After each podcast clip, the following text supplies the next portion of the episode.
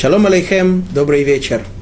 Мы продолжаем с вами девятую главу, которую мы начали в прошлый раз, девятую главу книги Даниэля. На прошлом уроке мы успели две вещи сделать. Во-первых, мы закончили восьмую главу, предыдущую. Напомню вкратце, там речь шла о втором видении Даниэля, которое ему открылось на третий год Белшицара, царствования Вавилонского царя Белшицара. Там он видел э, подробное разъяснение, более подробное, чем в предыдущем сне, в предыдущем видении в отношении царства второго Персии, царства третьего Греции. Он видел также, что будет после этого. И некоторые вещи ему были ясны, некоторые требовали, э, требовались, э, требовали более подробного разъяснения.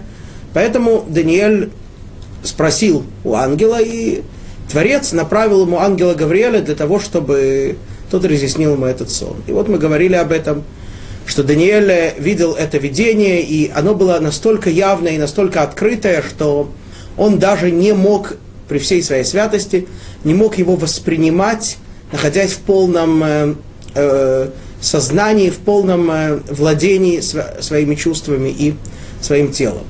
Да, поэтому мы говорили, что Даниэль говорит про себя, что он как бы заснул, что он лишился чувств. Ангел ему помог, поддержал его. Вот. И Даниэль видит этот сон, видит, видит это видение, видит все, что происходит.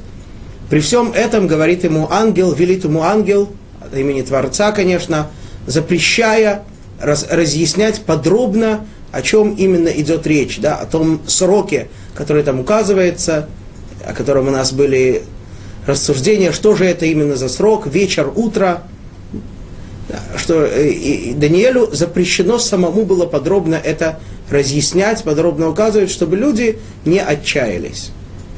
И также, завершая восьмую главу, мы сказали о том, что Даниэль, несмотря на такое явное и такое великое видение, не оторвался от этого мира, не стал каким-то таким э, витающим в облаках, не связанным с э, тем, что происходит в этом материальном мире, а он вернулся к, к царской службе, которая, понятно, не требовала особой духовности. Требовала, конечно, многих других качеств, которыми Даниэль был наделен, но особой духовности не требовала, и тем не менее мы говорили о том, как Даниэль именно в силу своего величия и своей, своей настоящей праведности и святости мог сочетать в себе одновременно и право, и видеть такое высокое видение, и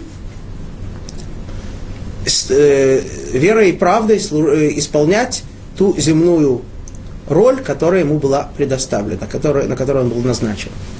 Это, этим мы закончили с вами восьмую главу и начали девятую. В девятой главе уже речь идет о времени правления персидского царя Дарьявыша. Да, мы, мы подчеркнули, что э, поскольку здесь написано, сказали персидского, но поскольку здесь написано, что он из потомков Мадая, то несмотря на то, что он был Дарьявыш, сына Хашвероша, не имеется в виду тот Дарьявыш, который был сыном Пуримного Ахашвероша и царицы Эстер, который был через несколько лет после этого, несколько десятков лет после этого. А имеется в виду именно тот первый царь Дарьявыш, который стал царствовать сразу после убийства, после падения Вавилонской династии, после убийства царя Белшицара и завершения правления Вавилонской династии. Да. В это время, об этом времени сейчас идет речь. Даниэль рассказал, что он начал подробно выяснять и разбираться, что же происходит с сроком избавления евреев. Ведь, как мы с вами уже говорили, Всевышний явно обещал еврейскому народу, что через пророка Ирмиягу, что через 70 лет после Вавилона он его избавит, он э, выведет евреев, избавит евреев, вернет их в святую землю, избавит их от э, Галута. То есть это было явное пророчество, в котором был указан уже конкретный, недвусмысленный срок, 70 лет, пророчество которого, как мы знаем, боялись все цари, которые, э, пытавшиеся в той или иной форме как-то поработить евреев. И даже не, дело не, в только, не, не столько в том, чтобы поработить, а чтобы им очень хотелось убедиться в том, что они правят миром, а не просто их поставил кто-то, кто над ними, и кому они волей-неволей должны подчиняться. Не волей больше, чем волей, потому что они подчиняться, конечно, Творцу не хотели. Но что поделаешь, если пророк Ирмияу сказал, то шутить с этим не стоит и рисковать не стоит. Потому что если Творец сказал, что через 70 лет он выведет евреев, то уж так сильно против него бунтовать, конечно, весьма и весьма нежелательно. Поэтому они очень опасались и подсчитывали, когда же этот срок наступит.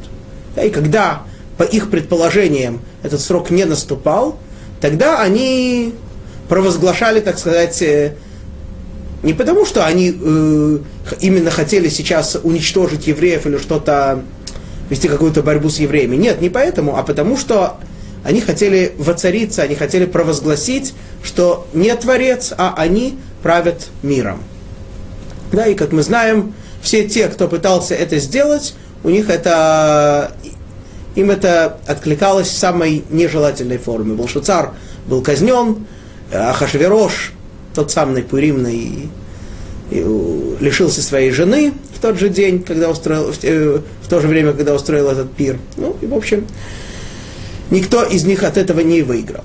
И вот мы говорили с вами, что и Даниэль тоже пытался выяснить, когда же наступит этот срок. Да, и будучи уверенным, что этот срок, как э, должен наступить через 70 лет после начала Вавилона, да, как написано, когда будет 70 лет Вавилону. Что такое 70 лет Вавилону? Ну, как 70 лет советской власти было, да, когда начиналась советская власть 17 -го года. Также 70 лет Вавилону. Когда начинался Вавилон, ну как, не имеется в виду еще тот древний Вавилон, там, Хамурапи и все это, нет. Имеется в виду вот сейчас Вавилон, когда на выходные царь, с этого момента начинается, да, с, с, с момента самого первого изгнания. Даниэль отсчитал так, и у него так получилось, что первый год царствования Дарьявыша, это должно было произойти, э, или даже в тот же срок, о котором мы говорили, что в третий год Болшацара, когда он устроил пир, Болшацар пришел к выводу, что 70 лет закончились, поэтому он устроил пир, будучи счастливым, что наконец-то теперь уже можно всем пользоваться, и Творец уже ничего не, вмеш... не вмешивается в этот мир никак, как ему казалось. Вот. А Даниэль, увидев это, конечно, очень опечалился, но с другой стороны стал выяснять, ведь понятно, что пророчество Ирмияу истинное. И нет никакого сомнения в том, что эти 70 лет, это именно 70 лет. Но вроде бы ситуация, жизнь доказывает обратное. Поэтому Даниэль стал выяснять. И мы говорили с вами, что Даниэль углубленно изучил то, именно то, что происходит, и понял, что эти 70 лет следует отчитывать не с момента, когда начался Вавилон, а с момента, когда он утвердился во всей своей полноте власти. То есть с момента разрушения храма, с момента исчезновения божественного присутствия в таком явном виде, в котором оно было до этого. До, в котором было до этого. Так к этому выводу приходит Даниэль, что с этого момента нужно отсчитывать 70 э, лет. Это, об этом мы говорили во втором стихе нашей главы. И более того, мы даже привели мнение, что Даниэль обнаружил иную версию книг Ирмиягу, что там написано, что не 70 лет с момента, э, не 70 лет Вавилону надо отсчитать до, до избавления евреев, а 70 лет, да, так как, как написано в книге Даниэля, лемалот лехорвот Иерушалаем, 70 лет, когда пройдут от разрушения Иерушалаема, то есть от, от разрушения первого храма Получается, что нужно знать, ждать еще некоторое время. Об этом мы говорили с вами в прошлый раз. И начали изучать третий стих, а вместе с ним и законы молитвы. Теперь у нас пойдет, э, мы уже говорили немного, конечно, о молитве в шестой главе, когда говорили там, что Даниэль э, молился три раза в день в сторону Иерусалима, из-за чего его смогли подловить. Да, но, собственно говоря, речь об этой молитве хотя и идет в шестой главе, но то описываемое в ней событие, как мы знаем, оно произошло после того события, которое описывается здесь.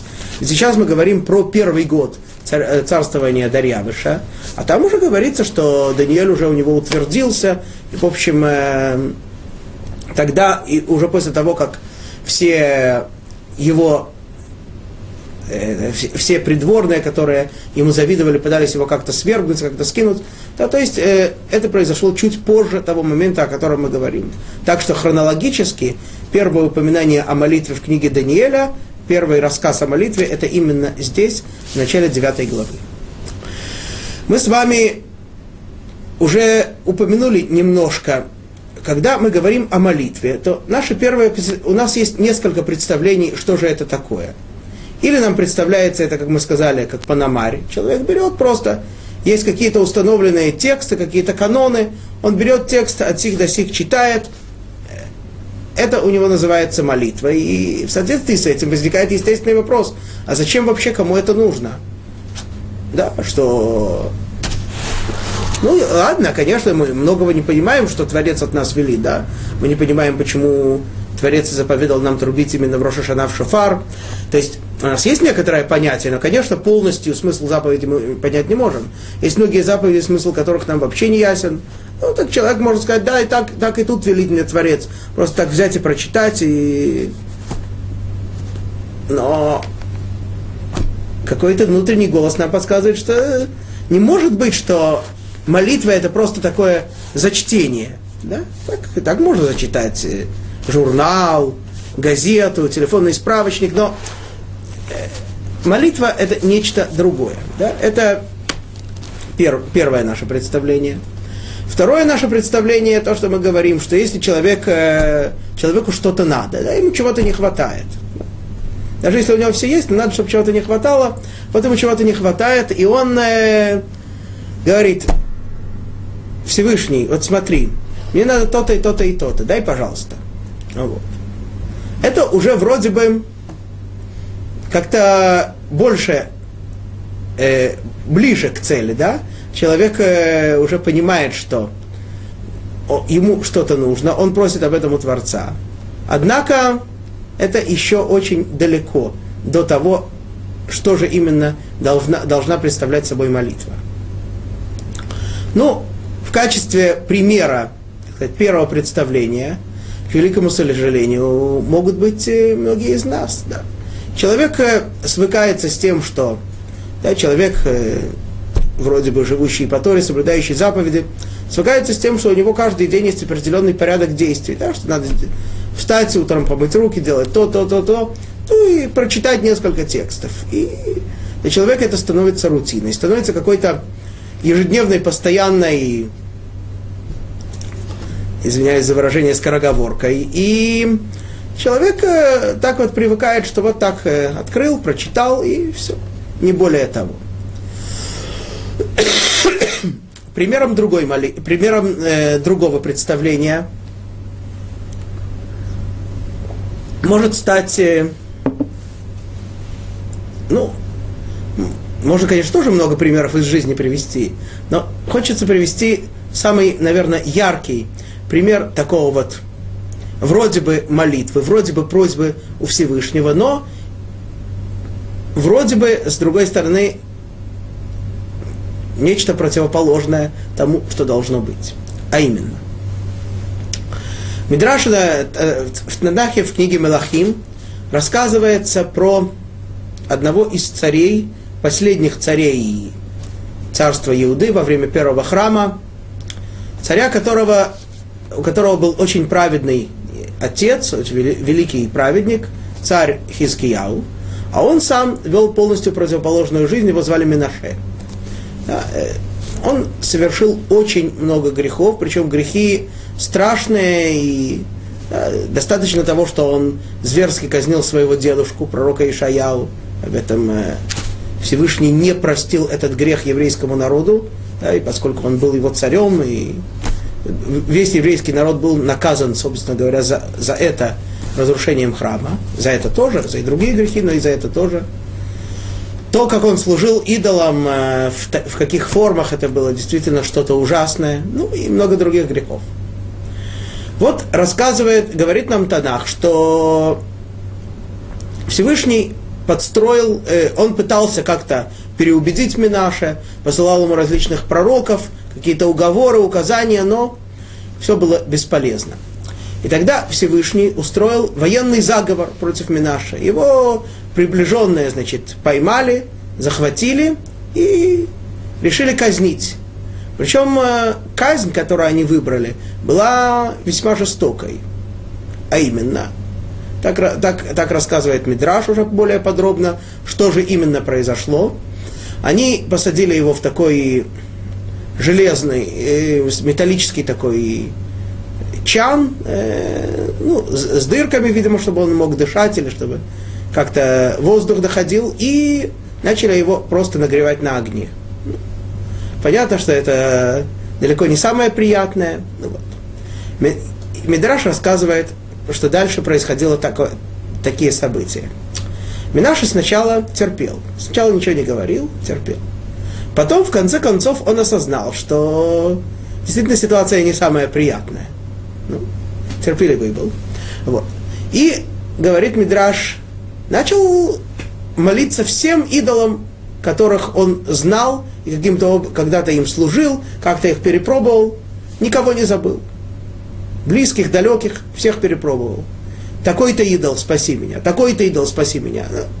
Ничего не помогло. Да, все. Огонь, гори, огонь продолжает гореть, чан накоряется все сильнее, ему все больнее. Ну, собственно говоря, э, ему сейчас э, нужно не, он нуждается сейчас не в каком-то э, э, событии, не в каком-то маленьком спасении, которое может быть э, естественным путем. Он нуждается сейчас практически в явном чуде, ничего не поделаешь. И вот Минаша всех перепробовал, и ничего не помогло. И тут он говорит, вот я вспоминаю, что мой папа меня когда-то учил стих, такому, такому стиху в Торе, что когда у тебя будет несчастье, и тебя постигнут все невзгоды, все беды, тогда ты вернешься, вернешься ко Всевышнему, Богу своему, и будешь его слушать. Да, это стих э, в книге Дворим, пятой книге Торы, э, уже ближе к концу, в главе недельной Ницавим. Вот. Говорит мне Минаша, вот, вспоминаю я, что меня папа учил этому стиху. Ну что ж, давай-ка я попробую. Помолюсь я Всевышнему, говорит Минаша. Если он меня сейчас избавит, э, если он мне ответит, то есть сделает явное чудо, ну хорошо. А если нет, то какая разница между ими и всеми другими идолами? Да, всеми идолами. Как такая молитва? Будет принята или нет? Как думаете? Ну, Мидраж говорит, что ангелы быстро побежали и закрыли все окна небосвода. Ну, э, что, что, такие, что такое, как ангелы побежали, и, как, и какие окна они закрыли, и что такое окна небосвода, это отдельные вопросы, это, конечно, не будем сейчас обсуждать. Просто, чтобы у нас создалось некоторое представление о том, что происходит. Двери, понятно, были уже давно закрыты, о дверях уже речи не было. Может быть, э, не через дверь, так через окно такая молитва пройдет. Да? Ангелы пошли быстро, все окна закрыли. И сказали Всевышнему, Владыка миров, вот смотри, как они ему сказали. Такого человека, такую молитву ты можешь допустить?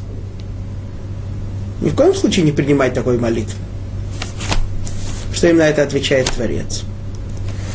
Творец им говорит, смотрите, если я его не принимаю, то человек, который согрешил и хочет раскаяться, перед любым таким человеком двери закрыты. Фраза, которую следует понять.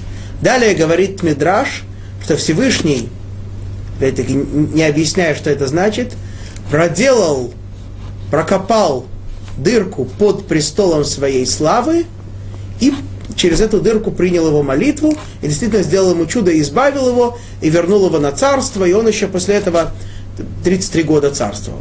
Так, так, это мы знаем.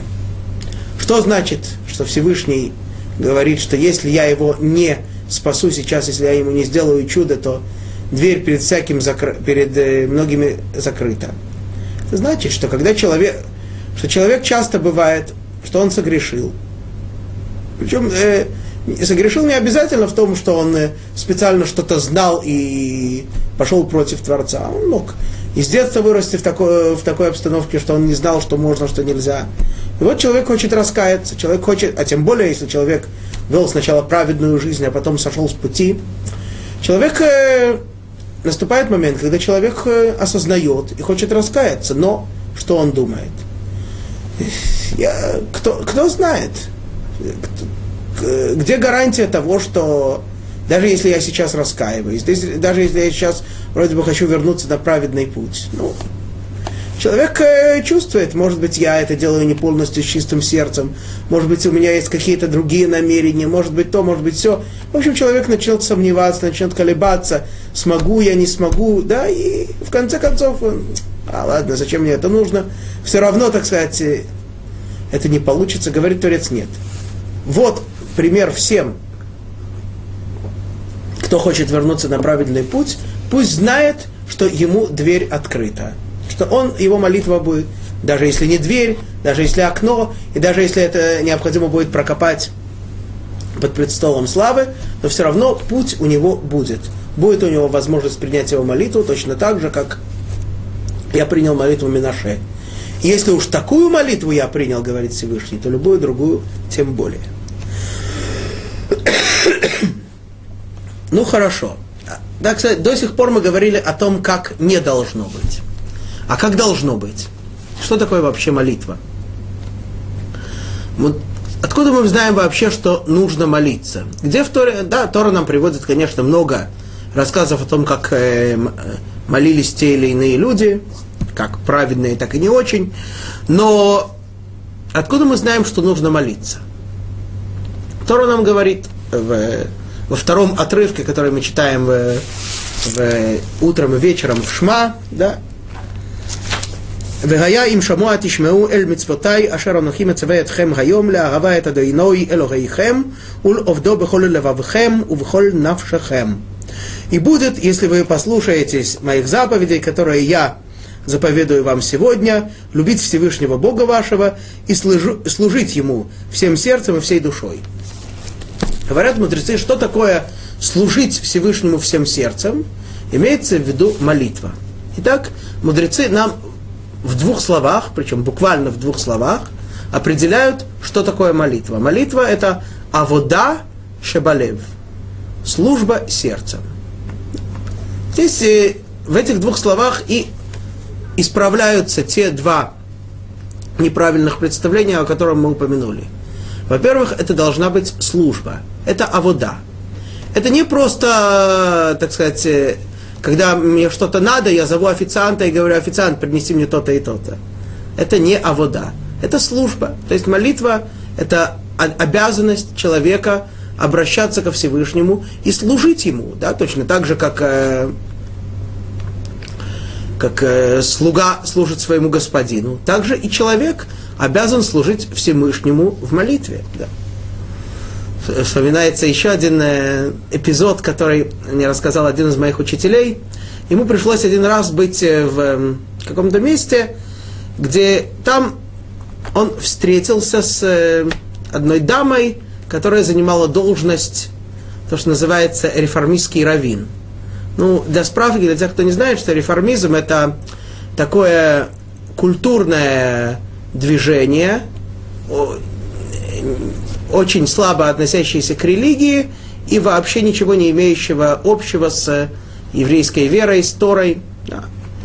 Это такое культурное, в смысле, вот как бывает Министерство культуры, такое, такое культурное движение. Да, и понятно, что это нечто вроде христианства, но намного-намного ниже его по всем параметрам духовным. Вот. И вот она, вот была такая дама, и она его спросила, «Э, почему у вас так это делает, так, так э, мужчины у вас молятся в одном месте, да, в синагоге, женщины в другом. Вот то ли дело у нас. Мы приходим в синагогу, то, что у них называется синагогой, садимся вместе, всей семьей, папа, мама, дети, и все вместе молимся. Молимся. Он ей сказал, э, э чем вы занимаетесь, да, в мирской жизни. Она сказала, там, ну я, да, я адвокат, там работаю в конторе. Она сказала, вот э, когда вы идете в контору, вы как, э, всей семьей там работаете? Она сказала, нет, что вы, это же на работе. Говорит, вот молитва, это тоже на работе, это и есть работа. Да, это, это первый момент. Второй момент, шебалев, да, что эта служба должна быть службой сердцем. Обратите внимание, что здесь не идет речь о службе губами, языком, устами. То есть э, служба не заключается в, сущность службы не заключается в прочтении текста, да, то, что мы думаем, человек должен что-то прочитать, и тогда даже возникает естественный вопрос, зачем это надо, три раза в день одно и то же читать, кому, да. Нет. Не в этом заключается, это, э, не, не это молитва.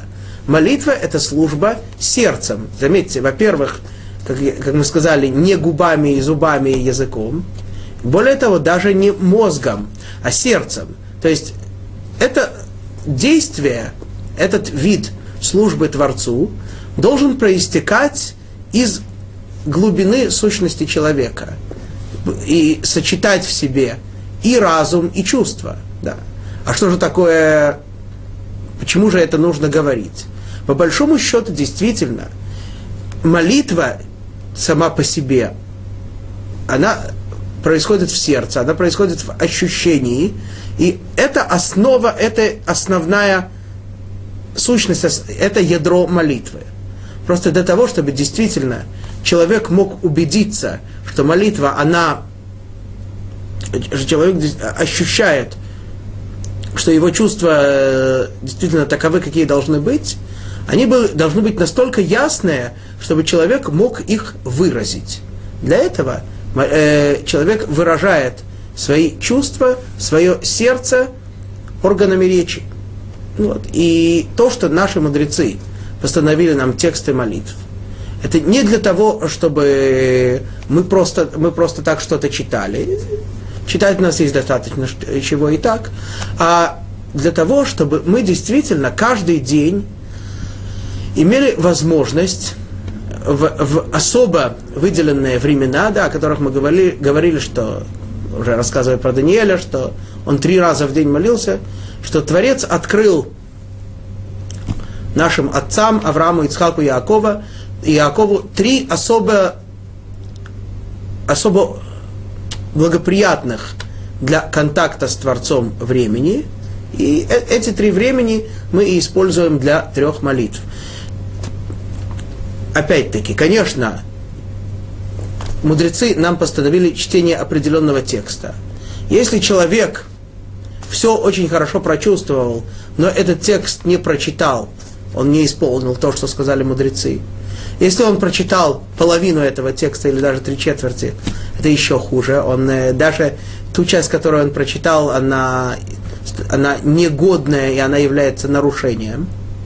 Да? Но сущность основная этого не, только, не, не столько в том, чтобы все прочитать, а в, в том, чтобы все прочитанное было выражением чувства человека. И действительно может быть так, что человек э, э до того, как мудрецы, э, скажем так, до того, как мудрецы постановили нам определенные тексты, ведь мы говорим, что Тора, нас, Тора нам велит читать, э, Тора нам велит молиться, обращаться ко Всевышнему. То есть э, еще до того, как у нас есть, были тексты молитв, евреи каждый день это делали. Действительно, да. Но тогда не было чего-то установленного, не было чего-то, не было каких-то обе- обязательных просьб, которые должны были быть у еврейского, у, у евреев, а каждый э, общался со Всевышним, все ощущая, ощущая все, что он хочет Творцу сказать, все, что, о чем хочет попросить, это все он говорил. Просто на определенном этапе мудрецы увидели, что, человек, что многие люди не, не могут, к сожалению, полностью так, как э, самым э, идеальным образом выразить то, что они действительно хотят э, сказать Творцу. И поэтому они установили нам текст молитв. Не для того, чтобы мы их просто зачитывали, а для того, чтобы с помощью этих текстов мы могли, зачитывая их, влиять на свое ощущение, на свое сердце. И, и вследствие этого уже сама молитва становится выражением сердца, то есть становится службой сердца. Да, это, ну, конечно, это не значит, что если человек... Есть такие люди, которые думают, что если человек не может, он открывает сидур, молитвенник, и не может всем сердцем помолиться Всемышнему, это вообще это ничего не стоит, вообще не стоит это читать. Ни в коем случае, это неправильно. Это постановление, которое нам постановили мудрецы, члены Великого Собрания, которое, которое это постановление вынесли примерно в то же время, о котором мы говорим, чуть-чуть позже. Вот, но тем не менее, но тем не менее, да, и, и, и это постановление обязывает всех. И даже если, даже если человек не может сейчас, не, не способен, к сожалению, ощутить то, что он произносит своими устами, все равно это стоит делать. Почему? Потому что это не бывает полностью без ощущений. Человек прочитает, он что-то ощутит, это на него повлияет, и следующая молитва будет лучше. Вот. Это то, что касается вообще понимания молитвы. Молитва, и так как мы говорим, это служба сердцем. А вода шебалев. Ну, если так, то понятно, что точно так же, как э, для любого действия, любой заповеди, которая, значит, любая заповедь, скажем, которая требует какого-то действия руками, то понятно, что надо знать, что именно надо делать руками. Или запрет какой-то, например, э, то, что нельзя делать работу в субботу. Да? руками, ногами, другими органами тела. Надо знать, что именно нельзя делать, да, какое движение, так руками можно подвинуть, так нельзя. Надо знать, что именно можно делать, что нельзя, да. Точно так же и тут.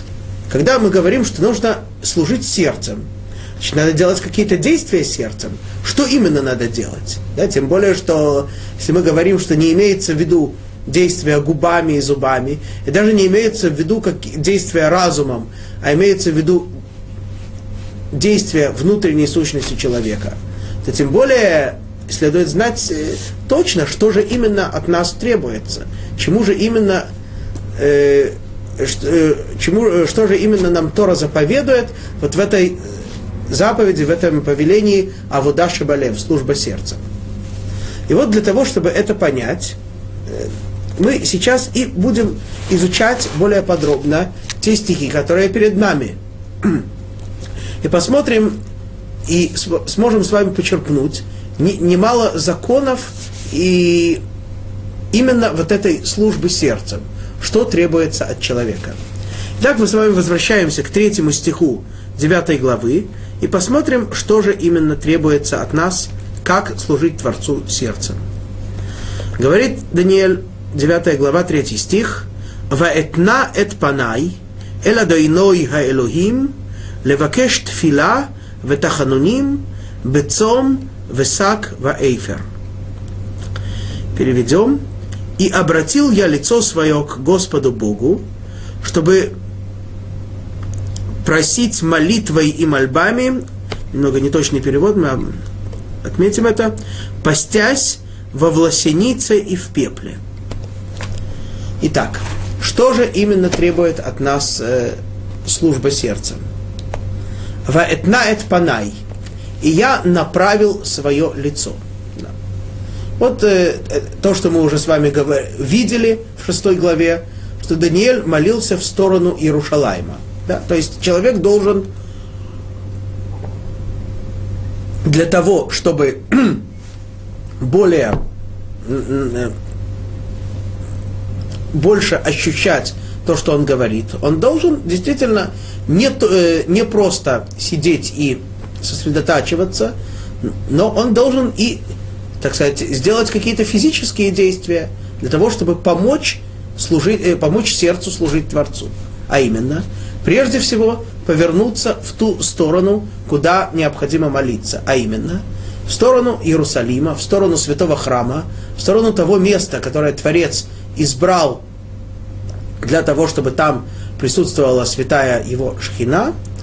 и святое, святое божественное присутствие, там в эту сторону Даниэль направляет, свои, направляет свое лицо, и таким образом сердце его более явно ощущает связь с Творцом. Конечно, следует, следует знать, и так, так, так, такова действительно Аллаха, что если человек находится в каком-то месте, где он не знает стороны света, да, или же он находится в месте, где стороны света невозможно определить, я не знаю, там, на полюсе, в космосе. И, в общем, человек не может э, направить, ну, на полюсе можно, да, человек не, не может точно знать, как же ему направиться в сторону Иерусалима, да, или он э, находится в каком-то месте, э, которое постоянно движется, там, на корабле, на, автомобиле, и постоянно он поворачивается, постоянно не может на, направиться э, в то место. Конечно, тогда говорит Мишна, и такова, такова Аллаха, таков закон, и хавенат либоля авивша башамаем, пусть направит свое сердце к э, своему небесному Отцу. То есть э, в таком положении, в котором он находится, он должен сосредоточиться и молиться. Конечно. Почему? Потому что Творец всегда и везде. Творец э, присутствует во всех мирах, наполняет собой все миры. Он, э, ничто не сокрыто от него, поэтому молиться Творцу можно везде. Я сейчас не буду более подробно углубляться в эту Аллаху, есть, есть еще о чем поговорить. Э, есть некоторые ограничения, конечно, есть места, где, где, запрещено молиться Творцу. Это не потому, что в этих местах он не присутствует, но есть другие причины. Вот. Но, тем не менее, когда есть такая возможность, чтобы максимально ощутить связь с Творцом, следует направить лицо в ту сторону, где Творец самым явным образом – к сожалению, даже если не в наше время, то в прошлом открывался, да, да и в наше тоже время есть определенное присутствие шхины на Святой Храмовой горе, даже несмотря на то, что храм разрушен, и, конечно, это намного меньше, намного более сокрыт он, чем было когда-то. Далее. Далее говорится, что Даниэль направляет свое лицо к Господу. Здесь упоминается имя Всевышнего, начинающееся с буквы Алев, потом идет буква Далит, потом буква Нун, потом буква Юд. Это имя, как мы говорили, выражает то, что Всевышний владыка всего. Почему здесь употребляется это имя? Чтобы сообщить нам о том, что, творе, что когда человек начинает молиться, он должен прежде всего ощутить, что он стоит перед тем, кто господин всего, кто владыка всего, и кому он полностью подчиняется, и от кого он полностью зависит, и кому он полностью принадлежит. Да. То есть, если человек, э, так сказать, э, ведет деловую беседу, так сказать, вот э, есть тут два собеседника. Вот стою я, вот стоит тот, кому я молюсь, и вот это он, это я, и мы с ним беседуем. У, у него свои э, интересы, у меня свои. Мы с ним, так сказать, договариваемся. Это, это не то, что идет речь, это не служба сердцем. Служба сердцем – это ощутить. Молитва требует от человека предварительного ощущения. Собственно говоря, это ощущение должно посещать, должно присутствовать у человека постоянно.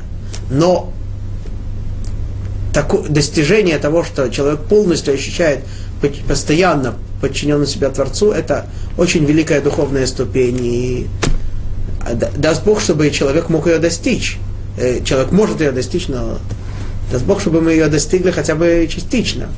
То есть здесь идет речь о вот этих особых временах, особом состоянии, когда человек предстает перед Творцом. Значит, если человек предстает перед Творцом, то для того, чтобы его молитва была действительно такой, как она должна быть, требуется ощущение полной зависимости и полной подчиненности Творцу. Это первое. Это, это, э, это второй момент. Третий момент в этом стихе.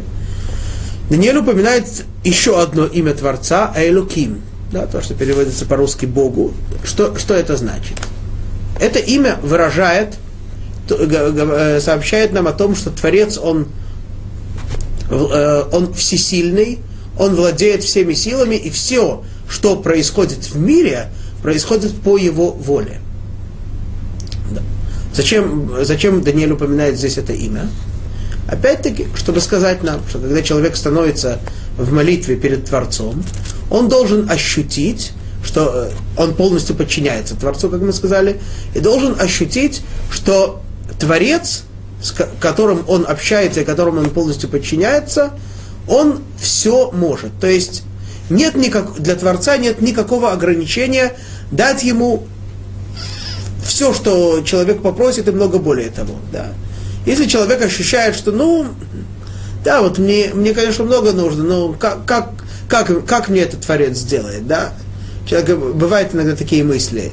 Вот мне там нужно то-то и то-то. Но как Творец может это сделать? Ведь если он это сделает, если он так попробует это сделать, то это, это помешает. Если так, то это помешает.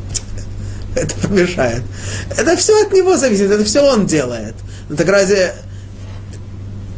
разумом человек это осознает, если нет, то действительно серьезная проблема. Но недостаточно, это не служба разумом, это служба сердцем. Нужно ощутить. Вот. Я стою перед господином, который все, все, все мне может дать. И что я попрошу, и что я не попрошу, все мне может дать. Далее. Перед тем, как я... Э, я вот сейчас э, говорю, что я полностью завишу от Творца, и Он мне все может дать. Но опять-таки, какое мое ощущение? Что вот я, я ему полностью подчиняюсь. И вот я ему что-то говорю, и он э, как-то на это реагирует. Но то, что я говорю, это мое. Это я говорю. А он уже, в свою очередь, реагирует. А Даниэль как нам говорит? Левакеш тфила ветахануним. Да. Просить, э, здесь перевод, просить молитвой и мольбами – более точный перевод – просить о молитве и мольбах. То есть даже само то, что я молюсь Всевышнему, я обращаюсь ко всему, к Нему, это не мое. Это тоже Он мне дает. Поэтому для того, чтобы молитва моя была качественной, мне недостаточно того ощутить, что я полностью его, я полностью подчиняюсь, и он всесильный. Даже то, что я к нему обращаюсь, это тоже по его милосердию, это тоже он мне дает. И поэтому я прошу Всевышнего, чтобы он мне наделил меня способностью обратиться к нему, помолиться ему. Даже это не мое. Даже в этом я от него завишу. Не то, что я, я прошу, а он мне дает а, а, а, я от него завишу, что он мне дает. Нет, даже в что я прошу, я от него завишу. И здесь говорит Даниэль левакеш тфила в. Две вещи он упоминает. Тфила и тахануним. Что это такое? Тфила, да, э, мудрецы говорят, что в Талмуде, что, что есть в Торе, в Танахе, 10 различных названий понятие молитвы. Естественно, что каждый из них имеет свой особый оттенок. Не будем сейчас о, обо всех их говорить, только о тех, которые здесь упоминаются. Итак, тфила. Что, что значит слово тфила? Тфила это значит соединение. То есть человек просит о том, чтобы он мог приблизиться к Творцу, он быть ближе к Творцу. Да. Что значит? Э, и тогда я его прошу, но почему, но, но что я хочу, чтобы, просить Творца? Я хочу быть ближе к Нему. Я хочу быть, а что значит ближе к Нему? Мы только что сказали, что Творец везде. Я там стою, я, бли, я рядом с Ним, я здесь стою, рядом с Ним. В чем я должен быть ближе к Нему? Не, не с, с точки зрения Его, так сказать, а с точки зрения моей. Чтобы я сам ощутил большую близость к нему. А что, что значит я должен ощутить близость к нему? Что до этого я был на, э, от него на расстоянии метра, а теперь на расстоянии 10 сантиметров? Нет. А том, что я сам больше ощ, смогу ощутить то, что я полностью от него завишу, то, что он всемогущий. Я это знаю, я это осознаю. Но ощутить это я могу все больше и больше. И вот я прошу Творца для того, чтобы помолиться Ему, прошу его именно о том, чтобы прежде всего ощутить, что я полностью от него завишу и что он всемогущий. Ощутить близость к нему. Это и называется твила. А что такое тахануним? По-русски это переводится как мольба. Однако слово тахануним в святом языке однокоренное со словом, которое вроде бы совсем э, не связанное с этим, словом хинам, бесплатно. То есть я прошу у Всевышнего, что значит я, я прошу у него бесплатно? Что бесплатно, что я ему могу чем-то заплатить, все и так ему принадлежит. Да? Человек говорит, э, что, что э, человек ощущает, что этим я могу, чем я могу тебе заплатить, чем я могу тебе отдать. Все и так твое. Так что значит э, бесплатно? О чем тогда вообще речь? Да, но тем не менее, Творец все-таки от нас чего-то требует. И человек исполняет волю Творцу, он исполняет его заповеди, он постигает его святую Тору, он делает добрые дела, он следует путями Творца. Человек делает то, что Творец от него требует, более-менее. И человек может прийти к Творцу и сказать, смотри, Владыка миров, э, я, конечно, не очень большой праведник, ну, средний. Да, мне все-таки что-то полагается, я все-таки вот это делаю хорошо, это делаю хорошо, это делаю хорошо. Да. Говорит Даниэль, нет. Это не, так не подходит к э, службе сердцем. Служба сердцем требует от человека ощущения, что все, что дает мне Творец, это не потому, что это мне полагается, не потому, что я этого заслужил, бесплатно, только по его величайшему милосердию и благоволению ко мне. Вот этот момент, ощущение того, что, что мне ничего не полагается, а все это мне дает, все мне дает Творец – бесплатно по своей доброй воле, конечно, человек так Творцу не скажет. Вот мне полагается то-то и то-то, дай мне то-то и то-то. Звучит немного странно. Но ощущать это даже не подумает. Человек будет убеждать себя, что он так не думает, но ощущать может. Да, все-таки я все-таки уж не такой э, ничего не стоящий, все-таки я да что-то стою. Говорит Даниэль, ты хочешь служить Всевышнему всем сердцем, ощути, что тебе не полагается ничего. И, и опять-таки мы говорим, что необходимы физические действия для полноты ощущения э, того, что требуется. Говорит Даниэль, бецом, весак, ваэйфер. Да. Три вещи он тут упоминает. Пост. Да. Такой пост. Человек ничего не ест и не пьет. То есть человек готов, хотя, несмотря на то, что, опять-таки, человек ощущает, что все принадлежит Творцу, но для того, чтобы ощутить, что все принадлежит Творцу, надо постараться ему как бы что-то от себя отдать. А именно, человек постится. Что он дает, да? Так у человека есть э, хорошее ощущение, он поел, попил, вкусно, он э, хорошо на душе. Так он что-то от себя отдает. Да, как, э, в молитве, в одной из молитв постов говорится, что, что я, я пожертвовал немного своего жира и немного своей крови. Ну, то есть есть некоторое пожертвование, которое человек дает Творцу. Бацу. Дальше. Сак. Да, что человек, э, человеку приятно быть одетым в красивую, удобную одежду. Да? Тут вдруг человек одевается во что-то грубое, что-то неудобное, да? Не то, что он этот э, мешковину, не то, что он ее как-то специально до этого постирал и погладил, да. То есть это нечто, в, в что человек тоже жертвует каким-то удобством, жертвует чем-то таким, да, и пепел. Да, то есть э, пепел, опять-таки, ну, в данном случае пепел больше выражает сущность, э, Э, выражает то, что человек находится в страдании, в скорби, в трауре. Потому что мы увидим, что эта молитва Даниэля, она связывается именно с, э, со страданием и с трауром, в котором находится Даниэль и весь еврейский народ в Вавилонском Галуте. Поэтому в данном случае это тоже необходимый элемент молитвы. Вот мы уже сколько с вами интересных вещей увидели для того, как надо служить сердцем. Пойдем дальше. Четвертый стих. Ваэт палела ладоиной элухай, ваэт ваде ваомра, она адоиной хаэль хагадоль веанора, шумера брит веахесед леохавав ульшумрей мицвотав. И молился я Господу Богу моему, и исповедовался, и сказал я, «О, Господи Боже, великий и страшный, который хранит завет и милость к любящим Его и соблюдающим заповеди Его». Еще несколько вещей, которыми, которым мы можем научиться именно э, для того, чтобы знать, что такое служба сердца. Говорит Даниэль, «Ва эт палела». Да? И, я, и я помолился, взмолился ко, э, ко Всевышнему.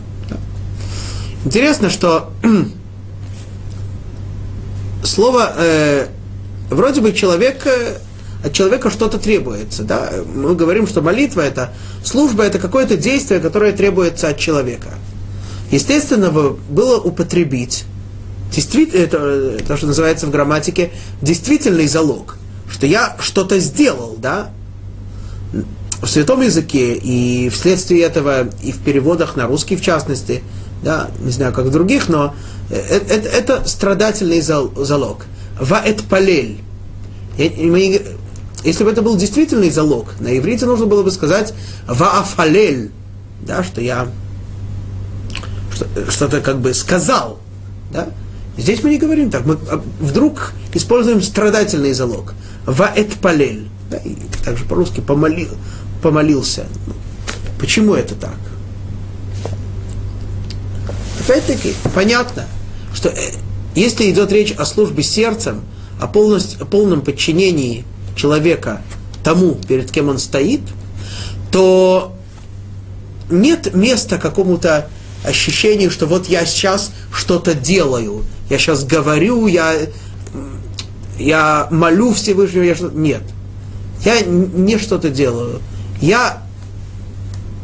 Это само надо мной делается. Я, я становлюсь, я, э, я превращаю себя в такую сущность, что, так сказать, я являюсь не субъектом, который это делает, а объектом, над которым происходит общение ко Всевышнему. Я становлюсь сам, я сам становлюсь молитвой. Я не молю Всевышнего, я не говорю, я сам становлюсь молитвой. Я сам являюсь обрабатываемым объектом, если можно так сказать, над которым происходит молитва. Итак, далее. Здесь Даниэль упоминает имя Всевышнего, святое четырехбуквенное имя Всевышнего, которое говорит о том, что Творец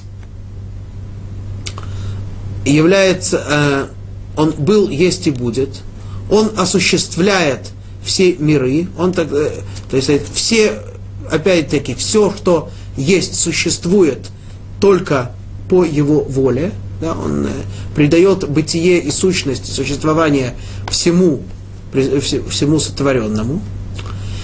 И также это имя выражает собой качество милосердия Творца. Да? То, то есть ощущение от человека, стоящего в молитве, требуется ощущение того, кроме того, что мы сказали, упоминая другие имена Творца, что Творец всемогущий, и что человек ему полностью подчиняется, ощущение того, что вся его сущность, это только все его существование, то, что он стоит, и то, что он молится, это, это только по воле Творца и пробуждение милосердия Всевышнего. То есть просьба к Творцу не использовать качество суда Творца, которое, конечно, тоже существует, тоже проявляется в мире во благо, э, во благо всего сотворенного. Ведь качество суда на самом деле является углубленным, более глубоким понятием качества доброты Творца. Творец добрый, творит добро, хочет э, безгранично наделить благом все свои творения. Но для того, чтобы творение получило благо в полной мере, для того, чтобы это благо было полным, необходимо, чтобы оно было заслуженным. А для того, чтобы оно было злослуженным, необходимо это качество суда, которое ограничивает, так сказать, безграничный поток блага, безграничный поток, поток, поток милосердия, и говорит, вот, э, э это, это, э, этому здесь граница, этому здесь граница, за, за преступление полагается наказание, за грех полагается расплата и так далее, и так далее. Для чего? Не для того, чтобы отрицать благо Творца, а для того, чтобы благо было более полноценным, более заслуженным. Однако, поскольку, как мы знаем, Творец, создавая этот мир, видел, что мир не может существовать опять-таки, я сказал что-то, из чего можно сделать, не дай бог, очень неправильный вывод, что Творец э, как бы не знал заранее, какой должен быть мир, а потом он создал так. Не это имеется в виду. Да, но так говорят нам мудрецы, что мир не может существовать с помощью качества суда, а только с помощью качества милосердия, сочетаемого с качеством суда. То есть мы пробуждаем милосердие Творца, и несмотря на то, что человек заслуживает блага, которое ему дает Творец, тем не менее, для того, он имеет возможность его заслужить более удобным способом, более милосердным способом, а не таким образом, что за малейшее прегрешение полагается суровая кара. Потому что в такой ситуации человек не может выстоять и не сможет получить, хотя и полностью заслуженно, то великое благо, которое ему уготовано. Но это немного было отступление в, в, таки, в понятие проявлений качеств Творца. И так говорит нам, что Даниэль, что он взмолился ко Всевышнему, пробуждая его качество милосердия. Далее говорит Даниэль, Элокай, да, Бог мой. Да, мы говорили, что это имя Элоким выражает всесильность Творца.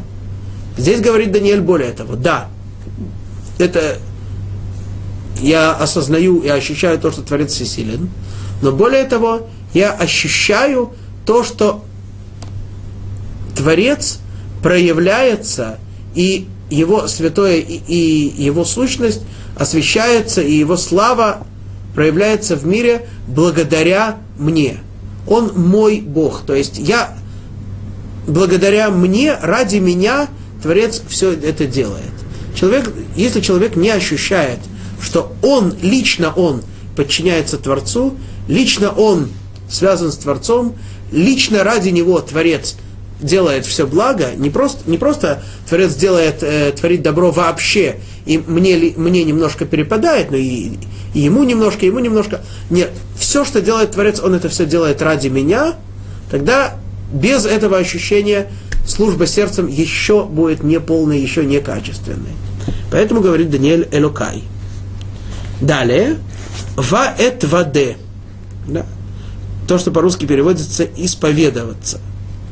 Ну, что это значит? Мы, мы увидим с вами далее, что именно говорил Даниэль, что именно э, подразумевается под этим словом этваде.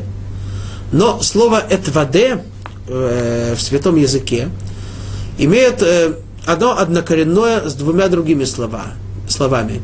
Муде – это признание, что человек признает истину, и водай, да, что это нечто очевидное, нечто несомненное.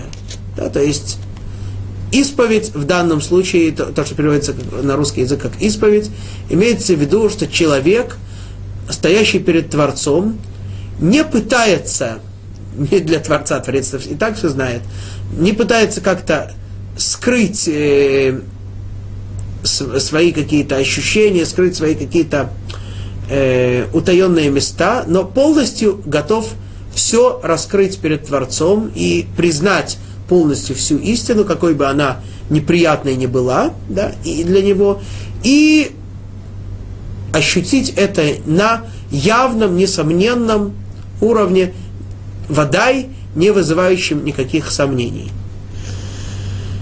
Ваумра Итак, мы с вами разобрали, слава Богу, сегодня очень много законов, касающихся того, как человек должен служить Творцу сердцем, а какова же была действительно сам, сами слова и в чем же именно выражалась служба сердцем Даниэля, о которой речь идет в этой главе. Об этом всем мы увидим с вами в следующий раз. А пока мы с вами прощаемся, шаббат шалом, ходештов, вехольтув.